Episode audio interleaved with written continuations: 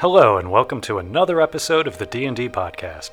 In our first segment, Shelly Mazzanoble and Trevor Kidd sit down with artist Tyler Jacobson to discuss his work on the covers for the new core rulebooks. And then, we speak with authors R.A. Salvatore and Troy Denning about the Tyranny of Dragons storyline.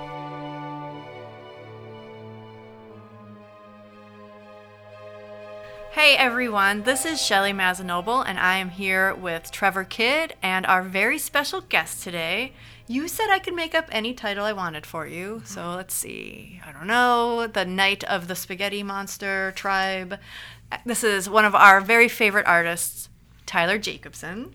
Thank you. so much for taking the time to talk to us. Thanks for having me. Nobody, Tyler. nobody really, really cool gets out of this building without talking to us. So No. I know you have like one day left here, and we we just Last. captured you on your way out. But really, thank you for for being here. For people listening, if you don't know Tyler by name, you certainly know his artwork. It's it's staring you in the face probably on your shelves right now if you're a D&D fan or a Magic the Gathering fan. Um, if you have seen the awesome new covers for the core rulebooks coming out, then you've definitely seen Tyler's work because you have done the the player's handbook and the Dungeon Master's Guide, the covers for those two awesome books. So, just a little history about you. How did you get introduced to D&D? Um, I, when I was a kid, we just um, you mean it, being In an illustrator? general. Yeah, no, when you were when you were a Oh, kid. shoot! You know, just It just happened. one of those games that. All the kids He woke were up and someone was like, "Here's some D and D." Yeah, I woke up and my brother just put all the books in my hand. but I, you know, I was like, "Oh, is this the little box where I can draw my character? Sweet." Oh. Oh, okay. Yeah. So that's the other thing that I was. I always wonder about this, especially like people who are really talented at things, like things that maybe we all did as kids, but most of us just fell off because we're not talented. I had a stick figure with a guy with a sword. Yeah. I drew it. Man, sweet. I'm done. So I used to be really good at drawing Garfield, or so I thought that was my thing. I would draw Garfield all over everything. I worked in different mediums, like pencil or crayon. Ooh, that's good. Sometimes marker. Crayola makes a good Yes. crayon set. But it became clear to me there was a time, I remember the exact day. I was in fifth grade, and my fifth grade class was that we were acting as mentors to the kindergartners, and we would go down there and basically just play with them for an hour. And the kid that I was working with said, "I want to learn how to draw a dog," and I thought it's cool. Like, I'm obviously Garfield is my thing, but I can I can draw a dog, and I showed him how to draw a dog, and I might be paraphrasing his exact words, but he said, "Ew, that sucks. That's not a dog. You stink as an artist." Or what? He basically like that kid just shut me down right there. My career as an artist was over, and it's true. I'm not a good. I'm not a good artist. You I just mean, can't take criticism. Is that? maybe, maybe I, which is Really what it is. Yeah, so I definitely shouldn't be an artist if that were the case. But at some point in your life, you're doodling your, you know, whatever in the side of your notebook or your D and D Mm-hmm. character sheets, and it has to become evident that you're actually quite good at this. yeah. What is that? When when does that happen? Who? Well, I mean, I don't know if I ever thought I was good, but I, I other people told me I was good. So- Yes. But eventually, I, I realized that uh, maybe I can make a living doing this. So went to art school. Okay. Um, but I don't know. I mean, like you said, my notebook. I did. I don't think I ever took notes. I just drew figures in my notebook um, from all kinds of different games that I played. Um, so eventually, I decided to focus, go to art school. So was there some kind of thing you doodled more often than not, like when you Yeah. were like, into like like the fantasy stuff, like the dragons, or was it? Yeah, just- it was like always warriors. You know, fighting battles. Sometimes it would be battles. You know, it was it was cooler to do the characters, which is one, one thing I kind of focus on a lot in my illustration is um, you know, character portraits. Mhm. I do a lot of those. So. So when you work, do you? I, what is what's your medium? Is that like a cool Um, art term? Did I use yeah, that correctly? That's, that's perfect. You used it directly, the right one. All right. Um, There's only one right way to say it. I did ask And- Kate and for you some did tips before. the, I trained in oils, but I, I just work digitally now, just because it suits my workflow a lot better. Yeah. But I still kind of paint the same way, like the same. I try and get the same kind of oil painted look, Oh my gosh. which can be achieved. So like all the stuff that you've done, like the I'm gonna use the two most recent that I know, the Yeah. PHP and the and the DMG. Those are those are oil paints. No, they're digital. Okay. So um, every everything I do now is digital. Occasionally I'll do an oil painting, but I don't get around to it. It's you know, dry times, and it just doesn't work with my workflow Yeah. anymore. Yeah, it seems like it'd be a lot more involved as far as all the equipment and everything. So. Yeah, and, and for me, digital's more forgiving, and I, can, I don't have to worry about my paints drying out or my brushes getting ruined, and so it works nicely for me. So, how did you come to work for Wizards? Um, I see. I went to art school, and then when I got out, um, an art director for Tor Books, Irene Gallo, um, saw some of my work and sent it over to Jon Schindehette. Oh, okay. And so that was, I don't know, a few months out of art school. John sent me an email asking me if I wanted to do D and D work. And I was like, "Are you kidding me? I grew up with D and D art, so absolutely." Yeah. I couldn't so say yes fast enough, pretty much. when you're holding on to those those books or looking through those books as the 12 year old kid or however old you were, Mhm. did I mean who would think that one day you would be doing the covers for for some of our most iconic core rule books? It's pretty surreal. Yeah, it's. I mean, I don't know if it gets better than that. uh, Doing core books. So. Plus, you were only two months out of art school and you got Yeah, a that was pretty awesome. paying job. I, I, for a few months there, I was wondering, what am I going to do with this degree? But then, um, got the call and it just jumped right into it. I think the first job I did for John was something in Dragon. It was like uh, an elf, I think, and she was sort of there was all these ruins glowing on glowing on the floor, and she was doing something with candles. I can't remember the name of the piece, but That's Uh, awesome. That's cool. So, what was your uh, like? The fantasy genre obviously suits you, and is this something that you always were interested in drawing, or or Yeah, it's all, sci-fi fantasy has always kind of been my focus, and when I was in art school, I figured that's where I would, I would shoot for that, um, and I didn't know if it was going to be like book covers or right? interior illustrations for novels, if it was illustrated novel, um, game art, and so I was shooting for this and ended up getting it, which was great. So. That's cool. Very cool. So you also worked on the Sundering campaign. Yes, I did a giant. I, I started out with a big, long character lineup for John. John asked me to do it. That's one of my Um, favorite pieces, by the way. Oh, thank you. I've was- always loved that piece. It was like 17 figures, something. The one with Yeah. Drizzt in the middle. Yep. Oh yeah. Yeah. Um, yeah, and they did that at like they announced it at Gen Con, I think, for the novel, Yeah. the overarching story of. We made all- posters. Even the sketch for that was. Yeah, I did a little, looks- I think we had a poster for the sketch too. Yeah. It I didn't know was- you did that. it So was that's, a, that that's a great piece. I love. Yeah, I the- love seeing that. It was quite a challenge because John needed all of the characters by themselves Mm-hmm. as well as in the scene, and then Yeah. they had to go on their own covers. So it was a challenge. And then I did the next one, which was sort of like the dark room with the big um, uh, stained glass window behind the characters, and they were all sort of lit from behind Yeah. with Estival in the Oh middle. yeah, yeah. We used that one a lot. We used that, yeah. That was our very iconic for that campaign. So going back to the Sundering and the the character pantheon that that you had created, there there are some of D and D's most iconic characters that are part of that. Elminster, Drizzt. Um, what what's that like now? You- have you know the the instructive to go forth and create Elminster here and draw Drizzt. Like what what is that? It was um I don't know, it was overwhelming for me because it was iconic characters like you said, but um Drizzt was sort of set because he's Todd Lockwood's sort of done him forever. Um, and Todd's got a perfect vision of him. I always thought So that makes it easier to Um, recreate these characters, I, or I harder? didn't have to. Oh, I didn't have to like do a lot of design work in anything on him because Mm-hmm. it was already established. Um, so I just I I did my sort of take on what he, his face kind of looks like, but that's about it. Um, you know, his, his swords were the same. His leather armoring was all the same. I made the cat Gu- Guinevere. Is that Yes. right? That's, Um, that's how I would pronounce it, but I don't know if Bob would agree with me. Sometimes I, have I've, a- I've heard different other pronunciations, so I just I'm call her probably Gwenny. wrong. Gwenny, that works. I I made her a lot bigger.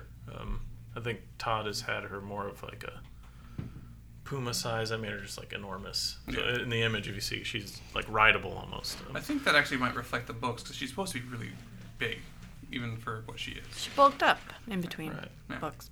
I thought she should be huge. Yeah, there you go. But in Elminster, I did a little work on. He'd already been sort of designed, but I did some work on his staff to make his staff look a certain way. Mm-hmm. I think I used like a beech, birch wood, or whatever that white tree is. I'm not I think sure it the is birch. exact Yeah. birch. Is that it? I think Okay. so. Um, but I had a lot of freedom on the other ones because a lot of the other characters didn't have much in the way of visuals yet. So did you work with the authors on that, or the A art little- directors give you A little back and forth between, like I would do a, a sketch, or you saw the uh, sort of pen and ink looking sketch, um, and then John would look at it and say, that, you know, whatever needed to be done, and he would kind of send things over to the authors, and they would say, yeah, maybe needs this or that. You know, it was it was pretty back and forthy until we settled on an image that worked for them all. I was wondering, um, with for the covers, can I talk? I'm gonna move back to the covers if I could. Yeah. Uh, Oh, yeah. The like the Snurre cover, for example. There's been lots of well, there's been a few examples of Snurre, and we have like miniature of him and some art, some older art from him. How much of that did you like take in what you did, and just how much of it did you design yourself because it was it was a new style? And new I for a lot of those, because I, I think the Dungeon Master's Guide was also an iconic or used before character. yeah, it's a, a server Um, rack. I said. tried to put blinders on for that so that I didn't really, you know, I saw the the reference from the old ones, but I wanted to sort of get a new take Mhm. on everything. Um, so I, I think I saw some of the Fire Giant stuff, but I really didn't. I wanted my own take on it, um, my own design work. So I kind of built his um, dragon skin armor and helmet from just my own head. Cool. Is the same thing with the uh, the lich that you did too? Um, yeah, I mean, I, I took a little from sort of helmet designs I'd seen and horns, um, but yeah, I mean, I, I kind of redesigned a lot of the stuff just the way I liked it, and the art directors were fine with that. So cool. So what is your process, or the process, I guess, for working with an art director? Like they come to you and say, "What? Like yeah, how, well, they how have does this they work?" have a whole art order format where it has a description of the scene and what they need, you know, what specific elements need to be present, um, and then they'll hit, like reference will be attached to that. I'm waving my hands around so that everyone can see. yeah. Yeah. they are great hand motions. just to let you know. um, but the, so there's a reference attached usually to those files that so if it's unfamiliar character or monster you have something to go off of i always like to try and make things a little you know fresh but occasionally i get you know pushed back down to it needs to look more like this reference because it's a monster we use all the time Right. So what are some of your favorite D and D monsters to draw? um, I'm, i've mostly done human people Yeah. but um, i did a i like doing fire giants and um, i did a fire titan once Oh, nice. with a dwarf fighting him. Um, I think it was for Dragon or Dungeon. I can't remember exactly. Um, that was a lot of fun. I just like the fiery aspect of it. You know, it's very exciting. Yeah. Yeah, I like the I like the snare a lot. I mean, it, I kind of like. Well, I really like the way that the different covers have a colored like palette to it. Like the snare is all orange and fires, and Mhm. Yeah. the the uh, monster manual with the beholder is is you know all blue, and then the DMG is, is purple. Was that something that, that you got in the artwork originally, or was that the direction you took it? It was um, it was something talked about. They wanted to make sure that each book had a specific color key, um, and luckily I had already done the player's handbook, so like orange was established, and then um, the monsters manual had that blue. So they're like, well, we can't have orange or blue. We want something new, and so it was you know I was doing a, a lich and dead things. You know, purple seems to fit that. Like Mhm. purple and yellow seems to fit that really well. So that's sort of color wise, it ended up just deciding for itself what was going to work. Yeah.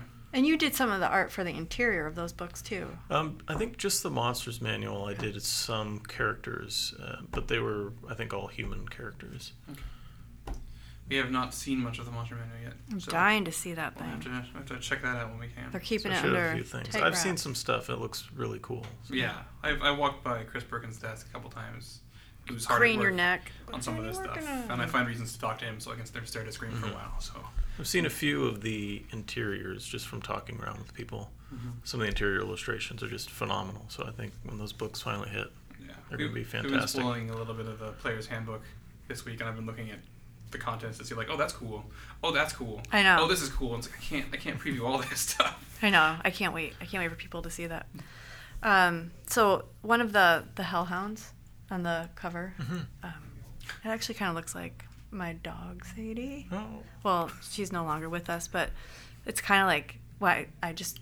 I, that was the first thing that jumped Yeah. out when we saw that arm. Like, that looks just like Sadie, Oh, but Sadie, I never uh, pictured her as a hellhound. I know. We're just like I don't think that's You know, it like, I looks like think that looks Sadie, like though. Sadie. Don't you think it looks the, like Sadie? The, the, the body shape and everything, yeah. But I'm just like, but that's a hellhound. You don't want your dog look like a I know. She definitely didn't act like a hellhound. is she a but- pit? Yes. Oh, I love pits. See, that's why I need the hellhounds. It has the, pits. it kind of has that body type Yeah, and they- like the that- head down. Yeah. from face. Yeah. yeah. So I'm not not making that up. That was definitely that Sadie. So, if you could do any job for D&D, any what would be your ultimate dream, either a dream cover for a book or a dream scene or scenario or product or Well, I what would it be? I think I've done the dream covers. I did two core books, so that's sort of awesome. Good. All right. Um, Done. Is there a scene or a monster or a hero that you would like I, in? I still have yet to do a dragon. oh, You know, a full-on dragon for D and D. I think I've done a, a smaller waver waverin. I can never pronounce that right either. that Um, one's Wyvern, I think. Wyvern, that's it. Um, I've done one of those with sort of a guy on its back and an exciting scene, but I'd like to do, you know, a proper dragon, and I have yet to do one. So, if any You- art directors, D and D, Sean or yeah, we'll talk. We'll, we'll talk to Sean We'll on this- your we'll- behalf. We'll, make It's this possible. happen. We know people. It people. may happen. We'll never know. I would love to see that too. You already covered a little bit. The art director gives you some, Oh, some right, stuff, right. and you go through it and you change Oh, yeah, it. we didn't finish you- that, yeah. I forgot to continue on that, but um, yeah. So I get that art you. order, and then uh, basically my job then from is to take everything and do like a sketch. Uh, and for me, I do sort of a black and white sketch, and it, I get a lot of detail into it. So I'm sort of halfway there, and I send that to the art director, and they'll say, "Oh, you know, this is right," or you know, we need to change the detail on this or that. Um, I'll make those changes and either resubmit the sketch or just go straight into painting the final and keep those suggestions in mind. Um, and then you know I turn the final in and they'll add their comments. Uh, most of the time it's we're good to go or we need to adjust this lighting here or adjust it so you know the logo's going to go in here so we need to move that this you know it, it ends up being sort of a small back and forth but I, I find everyone at, at Wizards is really great with sort of minimal um, corrections. Yeah, it's one of those things we're talking with Sean about it. It's like it's the artist is good, just kind of get out of their way. Yeah. kind of Yeah. Thing, so And I, I mean, I think that's great because it, the less, you know, too, if there's too many people talking about one piece of art, it just it can hurt it really badly. You know, too many people pulling it in different directions. They all have different opinions. So if they just kind of leave it up to the artists, they're going to get a really good result. yeah, I'm still waiting for us to get like. I mean, we're gonna do this at some point, but get the full images out there, like the the wraparound, just the art, so people can use them as like wallpapers and stuff like that. We Yeah. did it with one of the, I think we did it with the Tiamat already, but it, I the the full wraparound art with just the art is great. For, Yeah, for all I of these. think that you. I think it was on your your blog that you I- actually showed the Yeah, because put- what people see on the cover is you know it's just a piece of the, It's the quite cropped actual in, the- right. the, artwork. Which one you showed it for? Maybe the DMG. I did them both actually, um, just because they were both kind of cropped in. Yeah. Although the Dungeon Master's Guide wasn't as much because we had thought ahead. Yeah. We'd already done the player's handbook, so we were like, okay, we're just going to fit it in, so we don't have to crop in so much and cut out so much of the image. So But check Tyler's handbook, website yeah. if you want to. Yeah. Yeah, see definitely that. see if you want to see the full player's handbook image, which is actually a lot bigger than it appears, Yeah. because they really cropped in on the on the action on that. And what is your website, Tyler, for everybody out there listening? Uh, my regular website is tylerjacobsonart.com, um, and you can you can find those two images on there, but they're bigger on my blog, which is just tylerjacobson.blogspot.com. Cool. And yeah, we will get them up. Like, we we will get wallpapers up of all of them at some Yes. point. But wait patiently. Yeah. In the meantime, you can see them, I guess. So Yes, they're when you were doing the the art for, did you know it, it was for the PHP cover, the DMG cover, or was it? Um, I think the player's handbook was sort of they wanted something for the core books, but they hadn't really decided where it was going to go yet. Okay. Mhm. Um, so I just did that image, and then it ended up on the player's handbook. But the Dungeon Master's Guide was specifically for that when they commissioned it. Does your brother still play D and D? He doesn't, no, He's probably still thinks it's very cool. but he really wants to. But he's you know Well, he's he's a got to buy the player's handbook that. now, so he's bound to start I playing. think Yeah, when your I- entire family has to buy it now. Yeah. But when I told him Hope you have about a big that- family. Yeah, exactly. when I told him about doing the core books, he was like, "I guess it's time to get back into it." oh, there you go. That's pretty awesome. Well, It is pretty easy to pick up now. So I mean, I've been playing a little bit with the starter yeah, and watching people talk about the basic rules. So it looks like we hit that mark. So yeah. I've seen a lot of people saying it's a great introduction or or a reintroduction. We'll just pull mm-hmm. some of those art requests off of your lap so you have time to play the and D and then no. Yeah. Wait a sec. You know, that's not kind of happen, a just so you paradox know. here. We keep piling more work on you because we want you to do more, but we also want you to have time to enjoy playing D and D. But you know, I love doing the art. So, and if I can get other young artists, like I was a young artist, to get inspired to be an artist just by looking at the game art, then my job's done. Yeah. Well, I, it's probably safe to say your job is done, but not really. Yeah, your job's not done. I mean, I want I want to get players excited about the game too, of course, but um, as well as artists. Well, maybe we should let you get back to work. I Right. guess. I guess. So this has been really fun. And no, I've had a great time. Thanks for having me on. But and I'm sure you'll see more of his work in uh, some future D and D stuff. I, I would not be surprised at all. I would not. it's not be like we haven't been surprised talking about it at all. I may have some stuff coming out. We'll see. Yeah, well, we will keep our, our eyes open. Wink, And- wink for radio. Just so you know, there was some winking. All right. Well, thank you again for uh, for taking the time to talk to us. Thank you. See you guys all next time. Bye.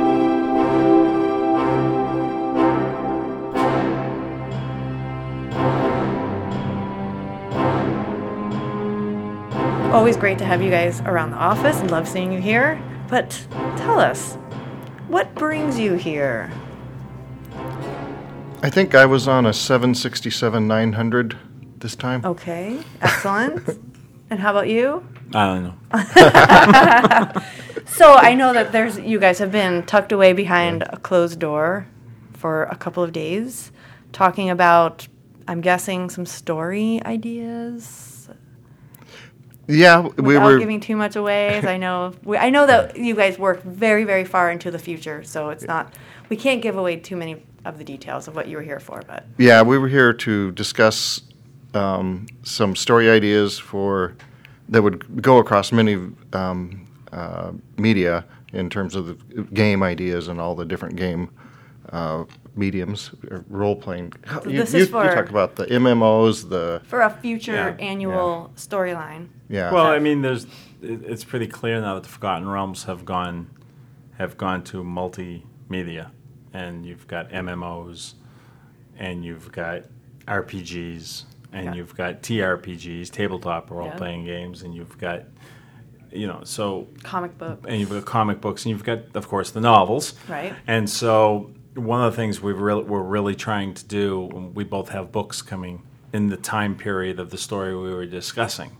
So, what we're really trying to do is to make sure that, you know, this is probably the, the strongest effort in the 27 years I've been writing in this world, where we really want to make sure everybody's on the same page so that the novel can be a catalyst for things that are going on in this game or that game, or things that are happening in this game that are tying up before the novel. We know what's coming, so our books will reflect that, things like that. Try and make sure everybody's on the same page all the, all the way through, and even tightened it down a little more than we had done with the Sundering before. You know, make it even more uh, crystal clear that all the moving parts exactly what we're doing. The other thing about the Sundering is I think it was a bigger scope. Ter- I mean, it was worldwide, right? I mean, it was this was a, a grand event to change everything. We're not going to do that all the time, but when you have a world, a persistent world that people are playing in and reading books in, one of the tricks is to keep finding ways to put new pressures on the people of that world.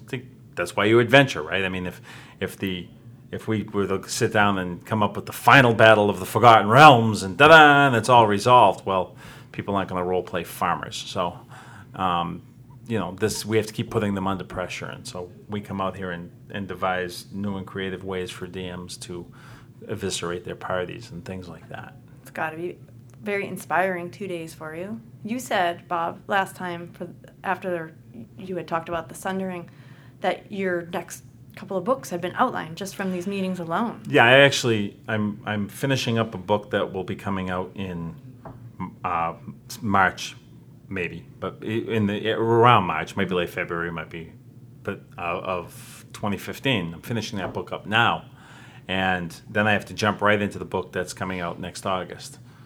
Um, There's no rest for you. There's no rest, but I had just a very very skeletal idea.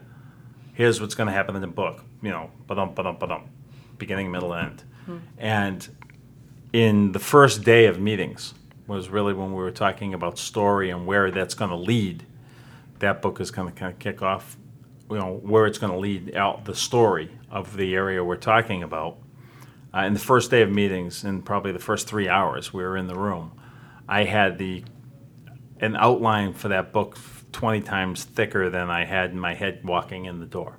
Because when you put a bunch of people in a room and you've got artists and you've got game designers and you've got, you know, authors and when you when you put that that collection in the room and you can all kind of riff off each other and and yell at each other and laugh at each other and the creative energy just continues to lift you up. And I, I mean, I did this with Nether, Neverwinter before we went to Cryptic with uh, on Perfect World with the Never the Neverwinter game. Uh, right. We sat down with the team. We did it with the Sundering, and I thought the best summit was the first summit for the Sundering was the one that really like we could see the change that was coming over. Everybody's trying to get on the same page, and, and that's just carrying over now.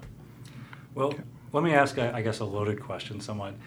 If you have a collection of authors coming together, does that make it inherently more difficult to tell a specific story that you have in mind, or does it make it easier because you do have a collaborative thought process that goes into it? It definitely makes it easier. Uh, because as uh, Bob said, you can come in, have a basic idea, and when people start to brainstorm and build off of it, you the ideas build themselves. Um, it's impossible to remember who actually contributes which little idea because people will be talking over everybody, and then all of a sudden the idea will appear on the board. Everybody will say yes, and most of the time I can't remember who said it in the first place, or or what even brought brought the idea up. But but you just come to a consensus, and one idea builds on another until it just feels right and natural. And you always know when it feels right because you get to that point and it clicks, and then you, you see it click around the room for everybody who's there, and you know just the eyes light up, and you know. Um, I've I have yet to be at one of these these projects, and I've done some for Star Wars as well, where it becomes anything but but a building positive experience. You know, you, you go in and you think, oh my God, we've got so many cooks, we're going to spoil the soup, and it's not what happens. You know, it's it's like everybody kind of comes together, and somehow you'll spend half a day talking, and, and you'll feel like you're getting nowhere, and then something clicks, and then the ideas start coming out and pouring in, and you end up with a soup that works, a soup that, that has everything it needs in it, but nothing it doesn't. And I think that let's be clear here. It's not like I'm going into the room or Troy's going into the room and we're sitting there and we're plotting each other's books or people are plotting the books. It's more like we're all sitting at the same table and the, the buffet we're putting out in front in the between is shared between everybody, right? So that like if I'm if I'm going to eat turkey and there's only there's only turkey on the table, nobody else is going to be eating pot roast in their in their project. So it's not like we go in there and, and you know I don't have I don't know what I'm going to do with the next book. What do you guys think? And they tell me a Right. story for a book. It's nothing like that at all. It's more like I have a general idea of where I want to go in the book, but I'm looking for ideas on how to fill flesh that out. You know, I always think of an outline like a telephone pole, right? Beginning, middle, and end, straight line. But when you write it, it becomes like a tree, and all these branches grow that you didn't expect. So when you go to a meeting like this, and you've got all these creative people throwing out ideas, you're getting ideas for branches that can go and touch those ideas, right? And the other thing that's really great is if we're working this closely together on a, I don't want to say a common conflict, but on the a common pressure that was put on the world. And I know that Troy's over here and I'm over here, you know, we're X distance apart, but it would make sense. I might be able to say, hey, Troy, this character might be able to, you may be able to use this character in one of your cameo scenes to inform your party of what's going on. Oh, that's or he'll cool. say, well, Bob, you know what happened in the last book? This thing happened. And I'll be able to take that and go, all right, what would be a ramification of that that would affect my characters over here? And so we, I don't think we leave there having a we each have a better idea of, of what of our contribution to it but i have i don't really know more of what troy's doing necessarily he doesn't know more of what i'm doing but we have a better idea of that if we go in these certain directions it's all going to mesh together better does that I, that That's because i don't want to give the impression that we're in there um, you know doing a, a book by committee or a game by committee we don't do that We roll dice and we say, okay, if you get six or higher, then Drizzt is going to do this. Yeah, and the story. what- how it really works. Uh, Let's be maybe, honest. maybe that's what you do Maybe when you're not here, that's what we do. that's what you do And the story that we're talking about, when w- when we're talking about a story, it isn't actually the books or any one individual particular story we're talking about. It's the it's the overarching story that is going to cross all of the platforms. Right. You know, we're, we're talking about the story that's going to affect the MMO, the the t- the ra- the role playing, the table role, top role playing, and include some of the books. Um, so that's when we say story. That's what we're really kind of building in the meeting. Right. And- Similar to what, like, the take Tyranny of Dragons, which is our next storyline. You're talking about future storyline. Well, Yeah. let's say Yeah, we're, we're correct. both writing books about San Francisco at the turn of the 20th century. So we sit down and say, there's an earthquake. That's kind of the event that goes on, and now we can go and tell stories around the Right. earthquake. But we can't have an earthquake in your book and then where the whole city is destroyed, and then in Troy's book the building is standing. and Exactly. it's great. Exactly. That's- so Yep. this is really a consistency building exercise. Yeah. And especially when, you know, now you have you have other people working on the realms outside the company. They need direction so that we can try Yes. and remain as consistent a, as possible as we're going through this.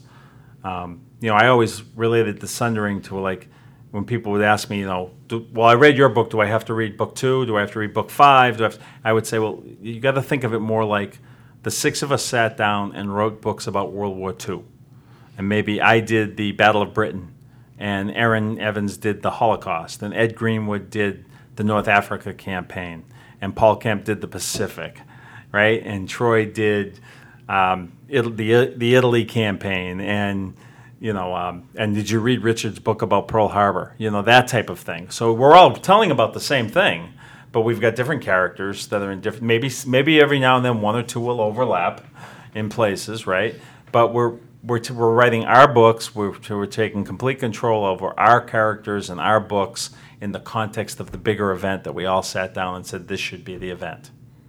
So, by its nature, writing is is very solitary. You're kind Mm-hmm. of just by yourself or- or in your head, which can be a dangerous place to be for some people. But I'm not looking at you, Bob. Really. I am. So, writing in a shared world, it kind of I mean, you get to collaborate with with other authors. But how much interaction do you have with each other when you're actually writing your books? Do you ever call each other and be like, "Hey"? It's pretty rare for me, anyway. It, it is rare, um, it, and it depends on the story you're telling. With uh, so with the Watsy and the Sundering, um, you know, I would email somebody probably once a week, um, and you know, we might have a, one or two emails exchanges, um, but that's because our stories were, were worked together without running together and without building. You know, that we didn't use the same characters. We didn't use um, storylines that started and ended. You know, where one book would end, the next one didn't start at the at the same place, the same time. Um, so it required a little less coordination. But uh, for instance, and when you use the same characters and the same stories, you're you're and one story that runs across like nine books.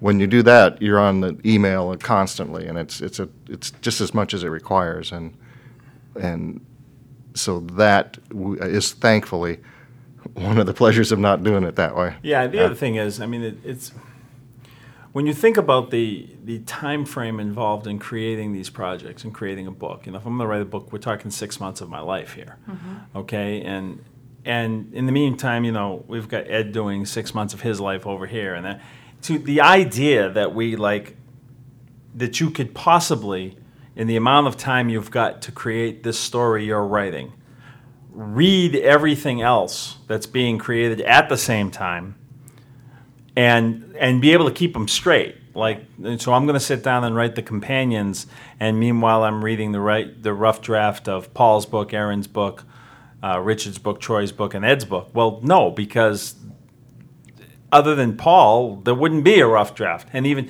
and at the time i'm writing the companions he's probably writing the his book at the same time because he's coming out two months after me. So th- it, it is impossible to have the the absolute, you know, this this vast library of everything that's going on. Here's what Perfect World is doing. Here's what Turbine is doing. Here's what this licensee is doing. Here's what the Games Group is doing. Here's what the other three novelists are writing. Or the other five novelists are writing. Go ahead, read it all, and you'll be perfect, and you'll keep everything straight. If you tried to read it all in that time frame, you'd lose your mind and you'd never be able to get back to your own story. So that's why having the if you if you can share the beat points. Hmm. So I know the beat points that's going to be hit in Ed's books or Troy's books or whatever, or Erin's books. Those those beat points allow me to understand what's happening just to the left or just to the right or just behind or just in front of me.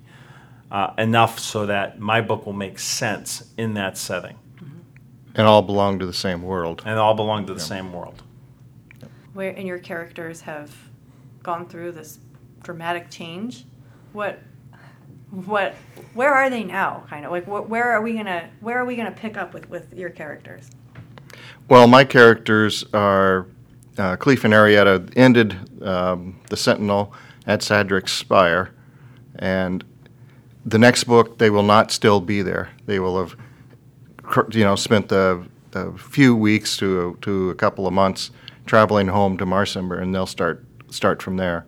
Um, they'll be pursued by some familiar faces, including one that bleats. that was a question. Yep. So, so I think people will be happy to hear that. I I hope so, but I hope that a couple will be slightly disturbed. Well, I gotta am. have that. There, there's one. I am. Yeah. Um, well, this is kind of a. the- I mean, we're, I'm already past that. Yeah. I mean, the compa- the companions came out in August of of last year, and the uh, at the end of the companions, I had the companions of the hall in a situation where they knew that they were going back to the silver marches because one of them was just determined that that's the whole point of it all was for him to go back there. And they were going to go with him. He went with them to do what they had to do in that book. And so the companions like i said was in august and then you had um, three sundering books come out after that but then night of the hunter came out Right. which was the beginning of something we call the, the companions codex which really tells the story of the silver marches war all around you know, Mithril Hall, Citadel Adbar, Citadel Felbar, the Glimmerwood, um, you know, Sundabar, Silvery Moon. It's all embroiled in this huge war, um, instigated by some usual suspects. And so my companions wound up there, and they're they are still there as Rise of the King is about to come out. Um, and then in spring of next year, Vengeance of the Iron Dwarf is the end of the sil- of the Silver Marches War. And from there, the characters will go and begin what we were talking about today in August of next year. That's crazy. You're like so far in the future. Well, I mean, Yeah. Rise of the King has been done for uh, um, six months, eight more than that, eight months. That book's already been written, and Vengeance of the Iron Dwarf will be done in a, very soon for the March release. So, I mean, I'm almost done. The the I'm almost done three books beyond the Sundering already. Um, Tyranny of Dragons kicks off here pretty soon, and obviously it's uh, we're gonna see a lot of dragons. And I'm just curious about your experience with dragons. Ever go up against any dragons? I know Bob, you said they seem to come up a lot when you're DMing. Yes. Interesting. Interesting how that happens. way back in the first edition days of 1981, 2, 3, around there, I was DMing a group that had already been playing, and these are the guys that would do what we used to call Monty Hall dungeons. And so, no matter what you would throw against them, they would, you know, if you, if you have a um, you, you have a party and the, and the giants come after them, they would take out their swords of giant slaying. If you had, um, you know, if you had, yeah, it was ridiculous. I mean, no matter, if, oh, they're fire elementals. Wait a minute, put on my ring of fire protection. Put on this, put on that. You know, my asbestos cloak, and and you couldn't you couldn't beat them. So one time they were climbing the top of this mountain and they got and they, they knew there was a dragon up there. They were pretty high level and they looked in there and the, the ancient huge red dragon was curled on the floor. And they were like, ooh. So they went down and um, they put on all their they took out their their their sort of red dragon slaying and they put on their and they and they go running into the room and the polymorphed blue, white dragon froze them in place. All right, mother reversed that. It was a white dragon and a red dragon breathed fire. I flipped the dragon with a polymorph spell. So they thought they were fighting the exact opposite, and their gear worked against them. so Oh, I that's could, I could make statements That'll like learn them. I could make statements like um, you're holding a a frostblade, a- and you're wearing a ring of fire protection, so you will save at minus eight. against the dragon breath, and yeah, that was fun. How how did they react to that? They threw pizza at me. That's how I got the pizza. I never even had to pay for any. I would just catch it. Ancient trick of the dungeon masters. Yeah. Funny thing about Tyranny of Dragons, though, is that when, you know, when I started the books I was working on, um, it just so happened there were a couple of dragons in it. And then when I heard about Tyranny of Dragons and the whole story of that, I expanded upon that theme. I kind of was a, I was, it was early enough for me to kind of play with what was going on in Tyranny of Dragons in the books I was writing then, even though I started those books before it was the story was conceived It's like you knew. it's it's freaky. We're all in the same world, and I think Scary. Yeah, and I think Ed's really a mind flayer, and he's like I, I could see that. pulling all the triggers. Cool. Troy, what about you? Any good dragon stories? Well, my first time I ever played D and D, uh, I ended up riding a blue dragon as like a third level fighter, and uh, I also, needless to say, learned about resurrection spells in that encounter. Interesting. And uh, I, I have avoided actually playing against a dragon since. If I see a dragon and I'm playing, I run the other way, fast as I can. I've survived longer that way. yeah, that's how I played. Yeah, but uh, I did. I was thinking about that would have been the last time I had anything to do with dragons. But I remember now that I wrote a book called The Veiled Dragon. Um, that was about a Dracolich. So I had a Draco Lich yeah, in the Ghost King. yeah, and that Yeah. scared me even more than than I got scared the first time. So yeah, dragons are tough.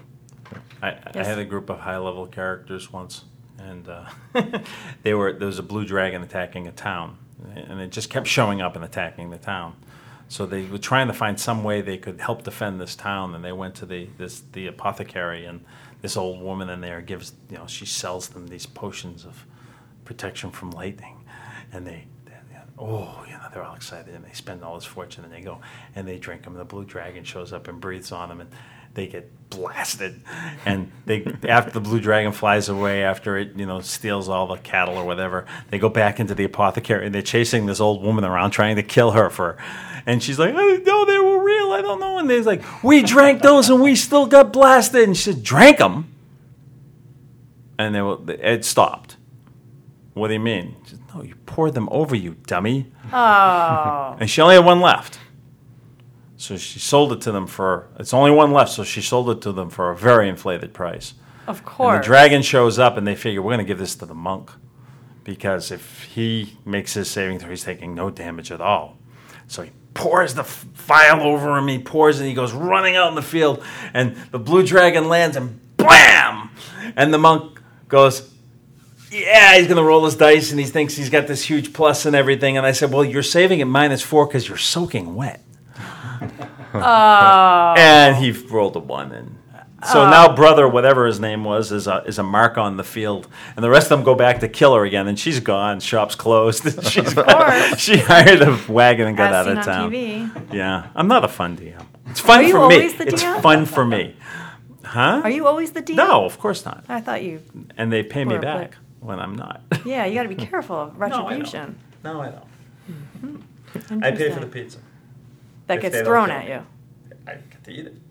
Whatever works. right. So, thank you guys. I know this has been long days for you, and you're probably sick of talking, but we appreciate you sitting down with us to talk about what's going on. We're excited to see this next story and, and your input with it.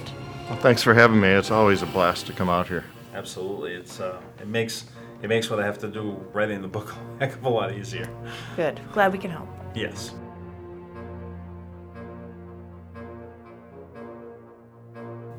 And that concludes this episode of the D&D podcast. As always, you can hear the latest episodes directly from the website dungeonsanddragons.com as well as downloadable from iTunes.